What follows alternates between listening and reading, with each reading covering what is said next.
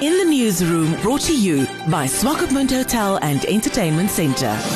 The Omaheke region is one of the regions in Namibia known for their farming and agricultural production. The region has fertile land for crop farming and is well placed for livestock farming. Looking at the good rain that has been received so far this year, the region seems to expect good results. Pijoo Nganate, the regional governor, said to in the newsroom, the region is doing well and apart from farming, minerals are also being discovered in the region and that will go a long way in employment creation.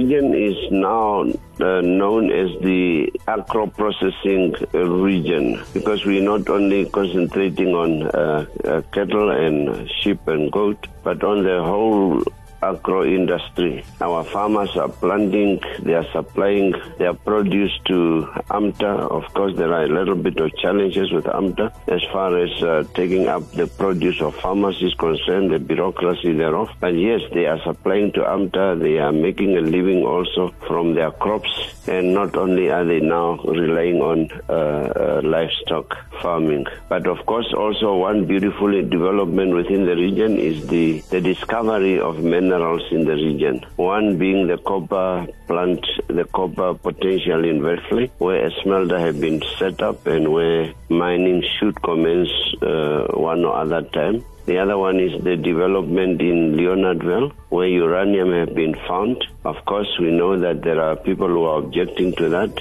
We have their fears and so on. But to the region, it's a very welcome development. It can create employment, massive employment. It can give life to the village of uh, Leonardville and to uh, the Aminuis constituency, and it can benefit the whole region as a whole. As much as livestock can give employment, mining is having a bigger potential of employment creation. So we sincerely hope that soon the bottlenecks around the uranium mining will be addressed and will be something of the past and that uh, a mine will come up and our people will get employment and we will be in a position to eradicate poverty and hunger. That's our, our wish as a region and as regional leadership.